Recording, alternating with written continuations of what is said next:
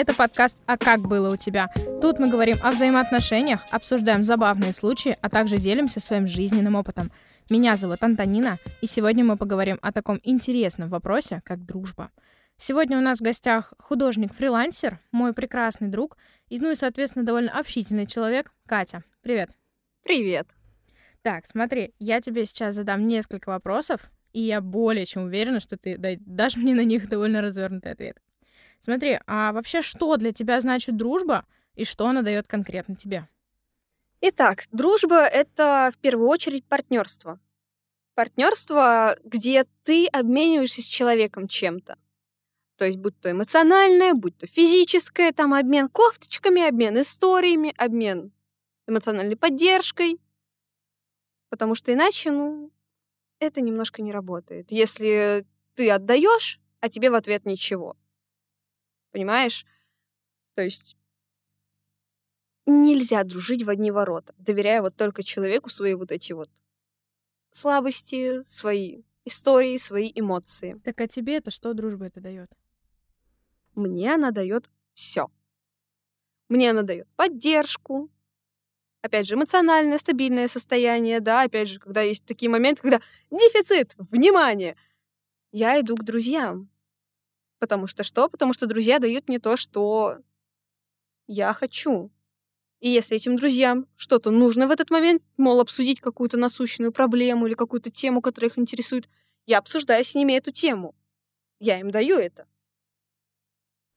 То есть, а, как только а, у тебя возникает потребность в каком-то общении и в каких-то определенных эмоциях извне, ты такая, ой, мои друзья, мы хорошие, привет. И как только им нужна а, какая-то поддержка, какое-то общение, внимание, ты всегда готова им прийти на помощь. Правильно по тебе понимаю? Именно так, это равноценный обмен. Угу. Класс, замечательно. Ну, блин, что я могу сказать про себя на данный вопрос? Uh, да, я с тобой безусловно согласна. Да, это игра не в одни ворота, сто процентов. Uh, первый момент по поводу доверия. Uh, на данный момент очень сильно окрашено слово доверчивый, наивный, такой со знаком минус, знаешь. Дружба, она со знаком плюс, то есть здесь каким-то образом оно сосуществует. Это первое, да.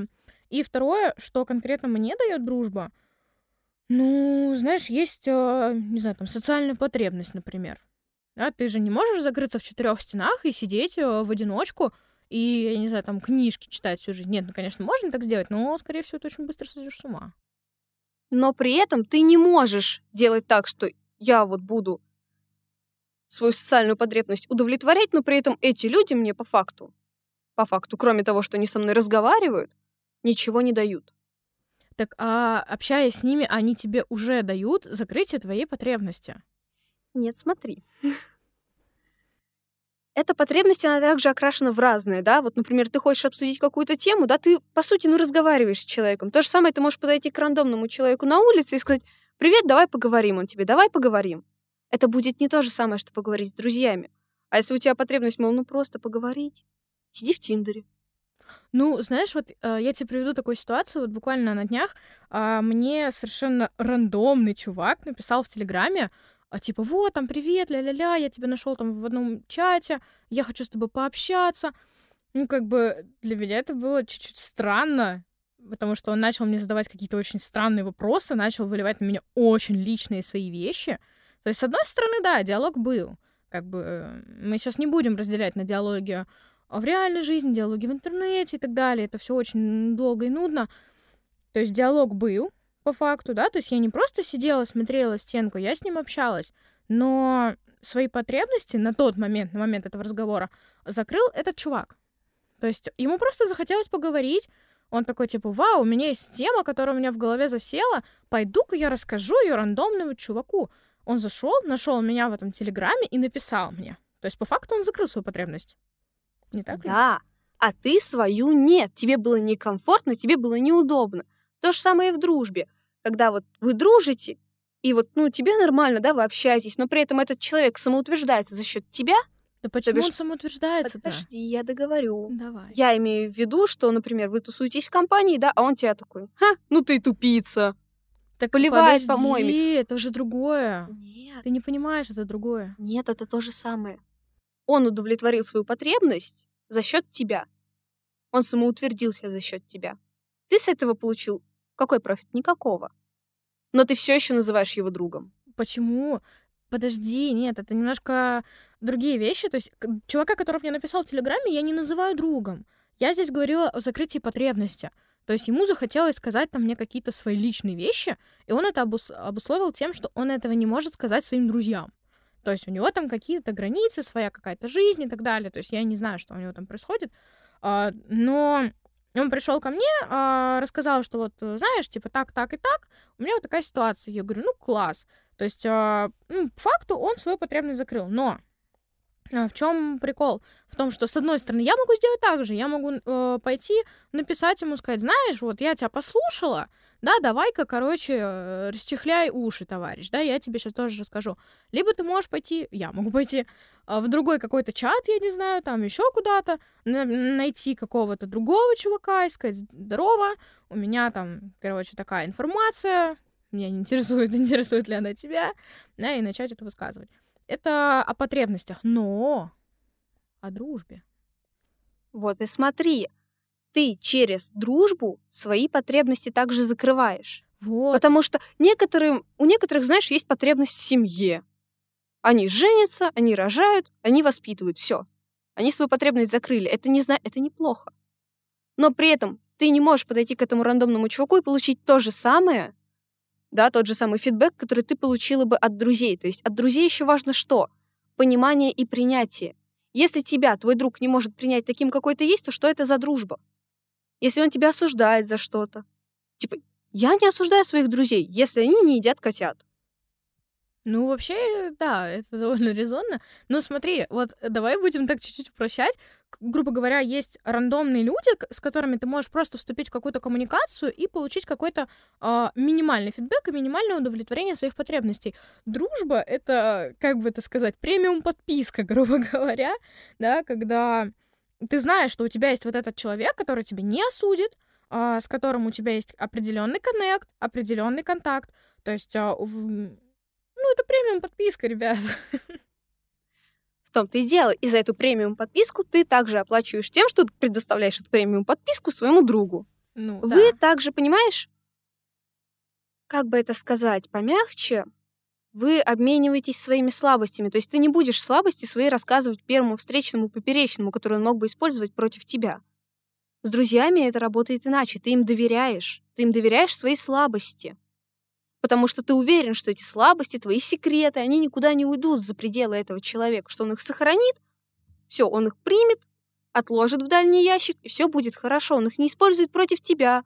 Он не будет там какие-то козни против тебя строить. Вот это вот. Ну, это, да, это в любом случае, это очень супер классно, вообще замечательно, но это не отменяет того, что, блин, тебе нужны друзья и твое окружение, потому что у тебя есть потребность в общении.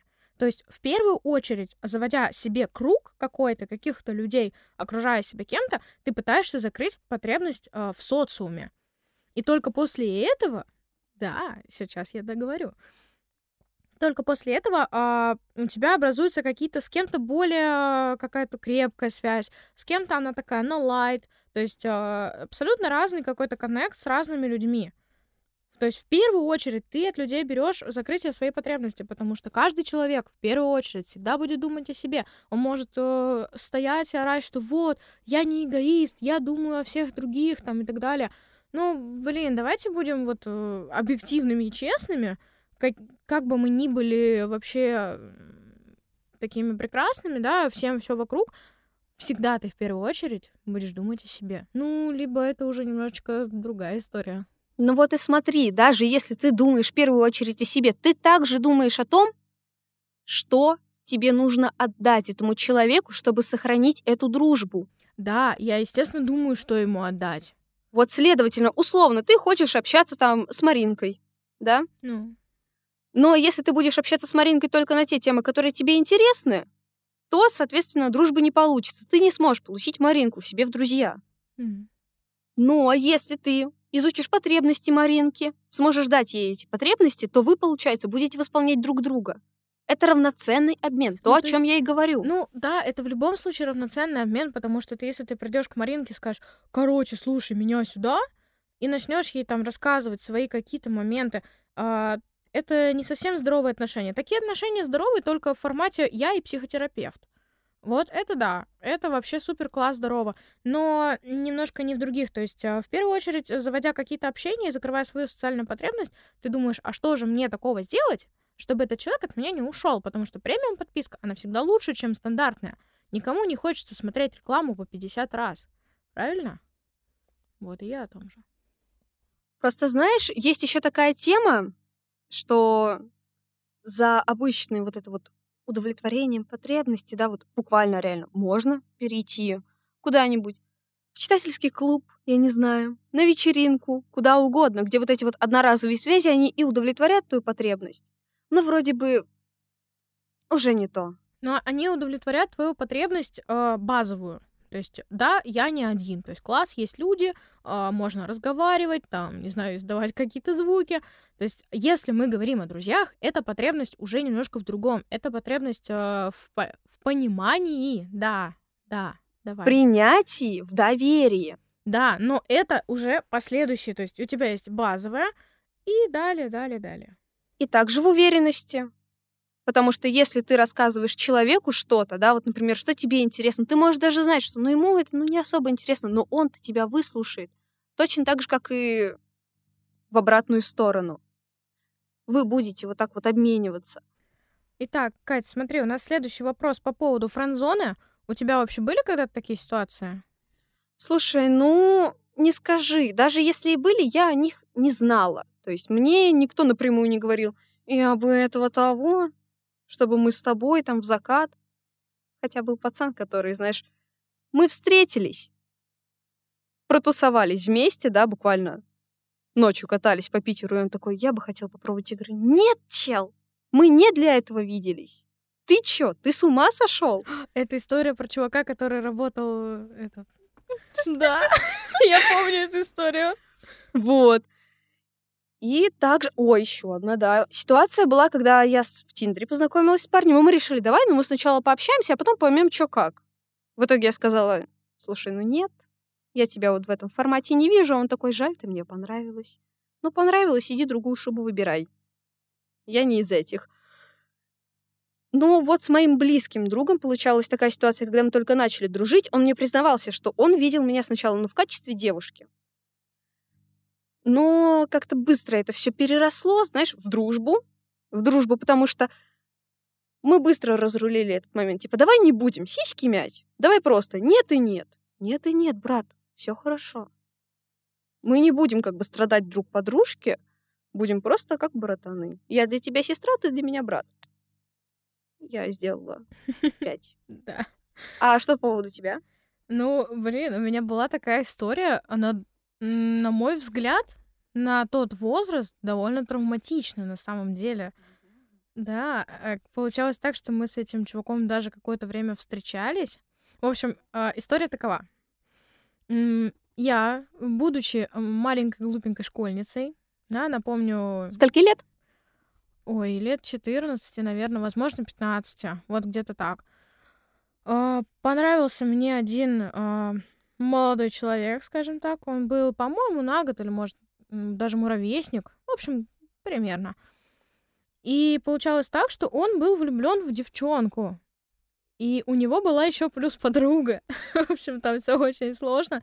А я ему- треугольник. треугольник Карпана, ребят. То есть, и получалось так, что я ему призналась, говорю, знаешь, вот так и так, там начала свои вот эти вот э, девчачьи моментики. А он такой, вот знаешь, я люблю вот другую, но у меня есть тут какая-то подружка, с которой у меня тут, я с ней дружу, короче. И по итогу я подружилась с его подругой, я подружилась с девчонкой, с кото- в которую он был влюблен, я подружилась с его другом. Короче, я втерлась доверие во все его окружение. Спустя год всей этой истории, это под Новый год, по-моему, было, если мне память не изменяет, мы с ним пошли гулять, он такой, знаешь, я понял, что, типа, лучшая девчонка в моем окружении — это ты, я, типа, хочу с тобой встречаться. И я смотрю на него, сейчас, сейчас, я смотрю на него и понимаю такая, блин, все. Короче, давай пока. И по- Это был просто ход конем и до Короче, свидания. Он меня, получается, френдзонил целый год, но я по- поняла сразу вот в тот же день, что, типа, это не мое уже, как бы, мне уже это не надо. Я, грубо говоря, галочку поставила, я этого добилась. Но поскольку я была маленькая и такая, ну, я же добивалась, да, наверное, надо. Я с ним провстречалась месяца 3-4, наверное. И это были самые абьюзивные отношения в моей жизни. С чьей стороны? С, обо- с обеих.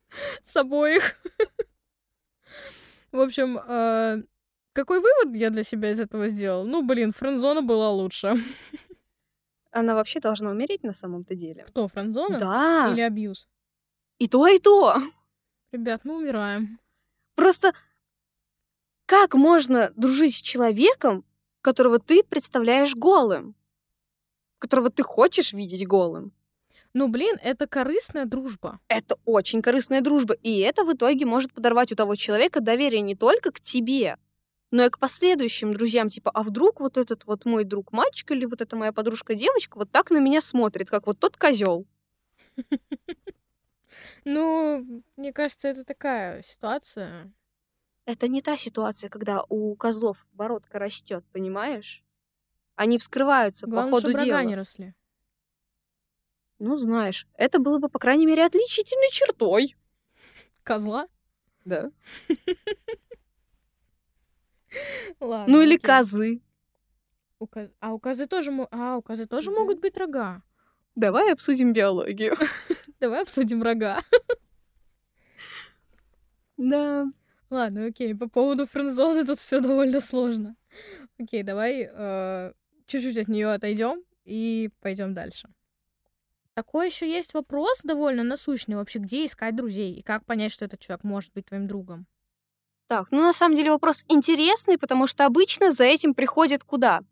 В школу, в университеты, в колледжи, то есть коллектив, где ты, ну, априори кого-то да найдешь, априори, априори найдешь своего человека.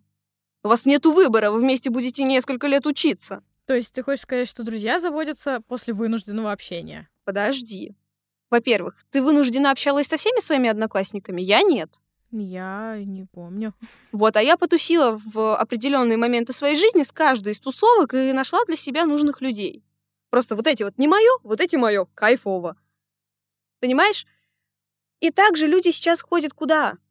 Кружки всякие, на те же там танцы, да, чтобы пение, гитары. Кружки по интересам.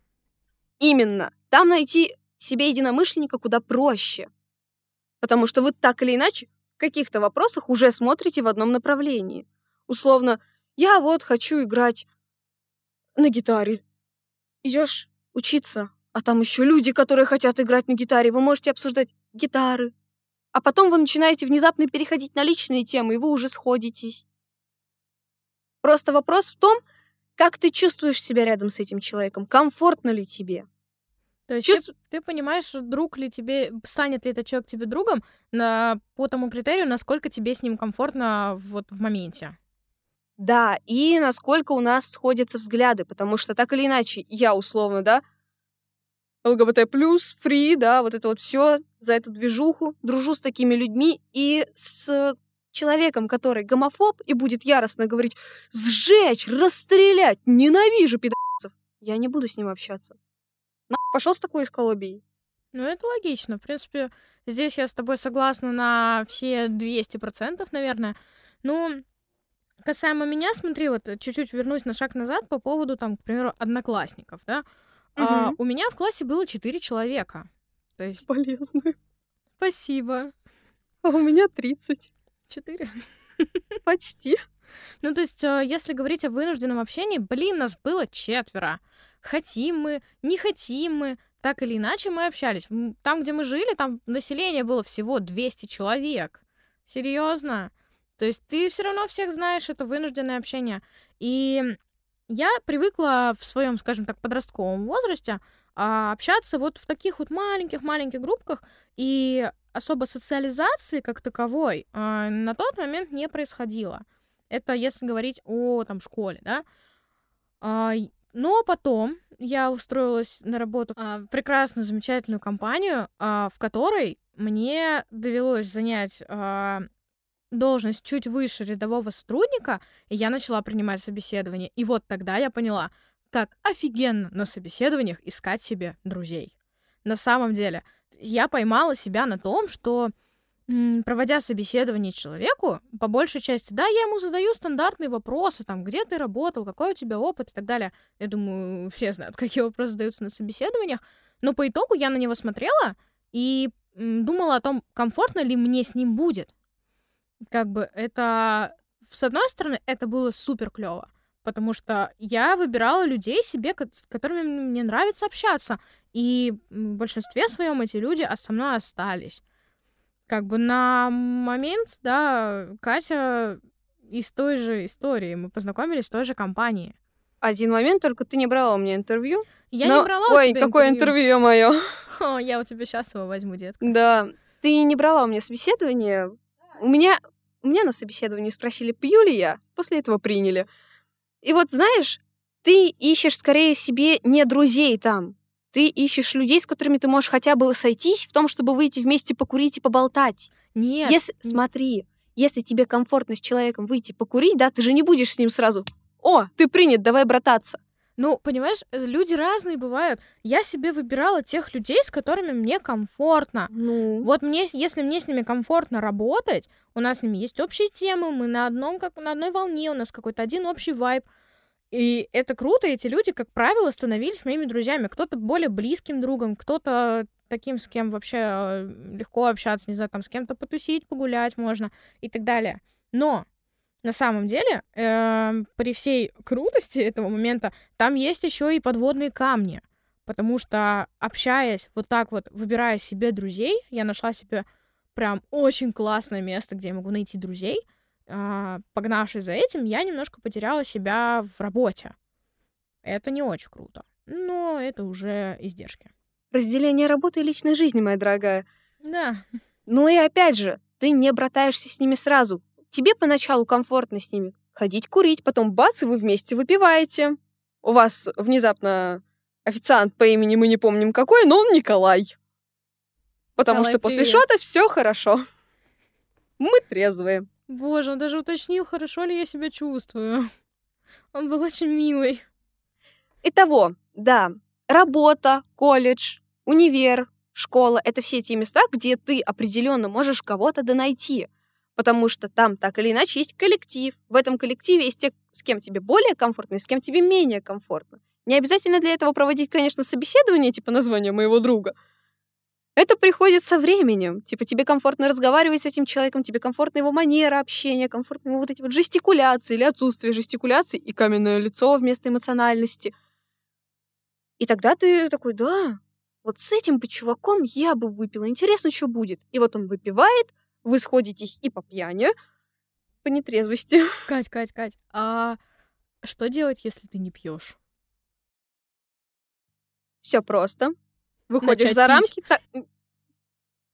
та- Слушай, если я не пьющая, это не значит, что я не найду себе друзей. Ты уже потеряла меня как друга. Выходи из студии. До свидания. Ну вот да. Просто выходить из неформальной обстановки. То есть ты что делаешь с людьми, с которыми тебе комфортно? Гуляешь. Да даже если выпиваешь, то не виски с колой, так кофе. Вы вместе ходите кушать, потому что, простите, есть Еда, она сближает. еда сближает. И также ты не можешь есть так, как тебе комфортно, с человеком, с которым тебе некомфортно. Ты будешь, типа, О, да. кушать малюсенькими порциями, а птичка, потому что... Ну, А потом ты пойму. встречаешься с подругой. да? А потом встречаешься с подружкой, и как бы рот разинут. Бургеры летят. Ну да. Ну смотри, давай чуть-чуть вот так вот а, подрезюмируем, да, этот вопрос. А, чтобы найти друзей, а, тебе нужно просто находить, находиться, во-первых, в новых компаниях. Определенно. Возможно, это будут компании по твоим интересам, так как заведомо люди, находящиеся там, имеют что-то общее с тобой. Ну и, я не знаю, не молчать, возможно. Опять же, да, понимаешь, тут еще по ощущениям. То есть ты можешь учиться в школе и при этом, как бы сказать, ни с кем не общаться, потому что ну никто из людей тебе не зашел. там, ну, нету просто твоего человека. Но при этом ты можешь найти себе друга в Тиндере. Вот, например, я с одной так подружилась с девочкой. Mm-hmm. Мы общались, переписывались там раз в три дня, да, там по несколько сообщений, но в итоге мы дружим. Mm-hmm. В итоге у нас все хорошо. Поэтому это все такие моменты на самом-то деле. Это все детали. Ну, в общем, смотри, а, получается, нужно находиться в общих компаниях и быть довольно открытым. Все. Не столько открытым, сколько быть готовым совершить шаг, быть готовым вот впустить правильно. человека в свою зону комфорта. Угу. И также понять перед этим, комфортно ли ну, тебе вообще с ним, и готов ли ты это сделать. Ну, в общем, здесь я с тобой полностью согласна. Слушай, Тонь, кстати, у меня такой вопросик к тебе. А что ты думаешь по поводу дружбы в детстве? То есть, ну, у всех же есть там друзья детства, вот это вот все. Ну, у кого-то их нету. По, поводу, по поводу дружбы в детстве, ну смотри, здесь такой забавный феномен. Когда ты маленький, у тебя там уйма друзей просто, а когда ты вырастаешь, их типа раз-два и обчелся. Но мне кажется, что это вопрос, во-первых, а, личных приоритетов, а во-вторых, личных границ. Потому что если ты сидишь в песочнице, и в тебя, короче, какой-то чувак кидает песком, ты такой, э, ну, типа, ладно, потому что ты не знаешь, что это не ок. И ты готов жертвовать своим комфортом. Вот ты на этот момент что думаешь? Я думаю, не совсем так, потому что у детей так или иначе тоже есть ну, какие-то границы. И если ты кинул в ребенка песком, то он либо кинет его тебе в ответ, либо не будет с тобой дружить. Ну, в третьем это случае, зависит от ребенка. Понимаешь, он может воспринять это как игру. То есть он может кинуть в тебя песком, да, или начать за тобой бежать. Тут такой момент. Поэтому там довольно просто. Там нету вот этого «меня предавали», «в меня кидали песком», «у меня глаз потерялся». Этого нету. У них еще нету вот этого опыта. Вот, да. Ну смотри, по поводу опыта, мне кажется, что любое действие совершаемое, то есть любое действие, оно априори агрессивное. То есть ты совершаешь какое-то агрессивное действие, чтобы там завести себе друзей. Да, ты не сидишь такой, типа, я пассивный, короче, в песочнице сижу, а, лопаткой ковыряю, ребят, дружите со мной. Нет, ты такой, ага, хочу друга. Сидит Вася, подходишь, говоришь, Васек, короче, бери лопату, я беру ведро, и мы с тобой сейчас зарачим, короче, дом. Но в твоем случае Васек сидит и ковыряет лопаткой. Вот, а у тебя есть пассивное действие и активное. И когда ты совершаешь активное действие, то есть это взрослый человек, а, очень запарен с каким-то своим опытом, ребенок на этот счет не думает. Он такой типа, вижу Васька, пойду к Ваську. Да, он не думает, что это странно. То есть ты сейчас не можешь подойти к человеку в метро и типа, блин, такой Блин, прикольный. у тебя есть лопатка. Здесь лопатка, я хочу с тобой, ну, куличики поделать. А ты один тут? Хочу с тобой поделать куличики. Ну или на крайняк кофе попить, что более взрослое, знаешь. Ну, ой, это ваша взрослая жизнь. Да, Я отстой. больше по куличикам. Именно. И во взрослых вот как раз-таки отношениях больше уважаются личные границы. Они больше выстраиваются, и твоим оппонентам больше уважаются. Да. Потому что, опять же, ты ребенок, вот условно я, да, когда отдыхала где-то там на море, я подошла к девочке, такая, привет, чё, как, как дела, давай там пообщаемся, то есть пятое, десятое. В какой-то момент я сказала, слушай, а я хочу волосы продать. Там предлагали очень много гривен за волосы. Да, это было на Украине. И она это восприняла, типа, о, прикольно, а что а зачем? Деньги хочу? А, понятно. То есть никакого особого осуждения, но и никакой отдачи я не получила. Но она приняла эту информацию, такая, окей. А я на тот момент вообще не запаривалась о том, что я ей говорю. Такая, пусть будет. Ну, смотри, у меня на, то, на твою ситуацию есть немножко негативная проекция. Она у меня произошла, ой, я даже не знаю, сколько лет назад. Это было прям очень давно. Мне лет, может быть, там 12 было. Ну, короче, суть в том, что на тот момент я была таким немножко запуганным, зашуганным ребенком в силу семейных обстоятельств. И меня отправили работать э, каким-то там, чтобы не сказать, озеленителем, да? какие-то там э, детская вот эта вот база труда, господи, как а, она называется? Ну, типа волонтеры, ну, типа, но с зарплатой. Ну, да, волонтеры, но с зарплатой. И, короче, суть в том, что там была довольно большая группа детей, людей, которые были примерно моего возраста, там плюс-минус пару лет. И все между собой дружили, я особо так, ну, я была обособлена чуть-чуть от них. И произошел такой момент, что мы работали по 4 часа, ну, так как были маленькими. Я там стяжу, что-то ковыряюсь, какие-то цветочки, что-то делаю. А, и я не следила за временем. Ко мне подходят два пацана из этой группы и такие, Тонь, мы закончили, ты как бы можешь заканчивать, там, идти домой.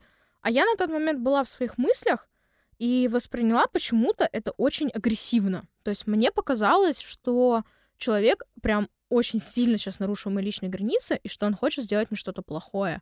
То есть а, человек совершил в мою сторону активное действие, но на данный момент я себе даже не могу, на самом деле, адекватно объяснить свою реакцию на тот момент. Да, ну, исключая какие-то там терапевтичные моменты, но это к вопросу немножко не, не то, что неадекватных, а немножко неправильно выстроенных личных границ. Ну, скорее, опять же, тебя прервали на каких-то мыслях. Ну, я очень испугалась, то, что сейчас мне скажут что-то плохое. Понимаешь, э, что вот они скажут, ты можешь уходить, там, не знаю, ты можешь заканчивать работу, а мне показалось, что вот сейчас там меня будут оскорблять, не знаю, унижать, то есть у меня прям страх такой был. Тебе скажут, уходи и не возвращайся. Уходи с грядки. Твоя помощь тут уж точно больше не понадобится. Да. Боже, юный садовод. Вот почему я не стала садовником. Меня оскорбили 15 лет назад. А меня, короче, один друг маминой подруги, ой, сын маминой подруги толкнул в детстве. И я боялась вставать на ноги. Сука, до 11 месяцев. А потом встала. А потом пошла встала и пошла ему жбан давать. Месть сладка. Месть должна подаваться холодной. И сладкой. Это да. Как вкусный пирожок. Да. Ну вот и все. Вот да, понимаешь? И как бы это сказать помягче? В детстве, вот условно я дружила с девочкой, да, она ужасно нарушала мои личные границы. Она вот как раз-таки это из серии абьюзивных отношений. Но ты маленький, ты глупый, ты не понимаешь. И вот потом, когда ты вырастаешь, да, тебе уже сложнее входить в какие-то вот с таким типом людей в отношения, потому что ты уже обжегся от такого То есть человека. э, ты говоришь о том, что у тебя есть опыт каких-то негативных отношений, негативных, абьюзивных, токсичных, как это модно сейчас говорить. И после этого у тебя появляется такая небольшая колючка на этом месте, и ты очень сильно боишься об них обжечься. Да, и это вот очередная граница, которая выстроилась за счет прожитого опыта. опыта. Ну, на самом деле, да, границы выстраиваются только благодаря про- прожитому опыту, потому что ты никогда не узнаешь, кто ты, если ты не взаимодействуешь с окружающим миром. То есть ты не можешь э, встать перед зеркалом и сказать, чувак, вот ты, значит, э, такой, такой, такой. Ты узнаешь свои реакции в ситуации. И по, по факту, и в моменте. Да, и ну, большая часть всех этих реакций, она формируется в детстве. Поэтому в детстве дружить проще, потому что мы еще ничего о себе не знаем. Мы набираем себе ворох друзей и такие, о, ну, с тобой уже не так прикольно, с тобой прикольней, иди ко мне, садись на лавочку, а ты иди в другой двор играй, фу, ты мне неприятен. Фу, ты ковыряешься в грядках. Да. Отвратительный садовник. Ты пионы мои поджег. Как ты умудрился, у тебя лопата в руке? Она самовоспламеняющаяся. Пион или лопата? Как тебе больше нравится? Хорошо. Вот, тебе есть что добавить? Ну, я думаю, здесь основное мы про- проговорили уже. Я думаю, да, я просто соглашусь с вышесказанным. А, знаешь что, вообще резюмируя вот этот вот э, вопросик. Детство, дружба, взрослые отношения. Можно сказать точно одно, что сейчас можно только порадоваться за людей, которые смогли спрятать свои колючки, довериться кому-то, пустить в зону своего комфорта. И еще более я рада, что ты позвала меня, что мы с тобой вот тут вот свои колючечки поотрывали, что мы вот так вот обнимаемся, не боясь уколоться. Блин, как это мило. В общем, Кать, да, я полностью с тобой согласна. И знаешь что? Я тебе безумно благодарна за то, что ты уделила мне время, ответила на мои вопросы. Да, я очень надеюсь, что это будет интересно не только нам. И колючки уберем, уберем не только мы. И на этой замечательной ноте я предлагаю на сегодняшний день закончить. Меня зовут Антонина. Сегодня у нас в гостях была Екатерина, художник, фрилансер и мой прекрасный друг, как мы уже, собственно, в этом и убедились. А, данный подкаст записан на студии «Пой, читай». Звукорежиссер Петр. Огромный тебе респект. И всем до новых встреч. Пока-пока.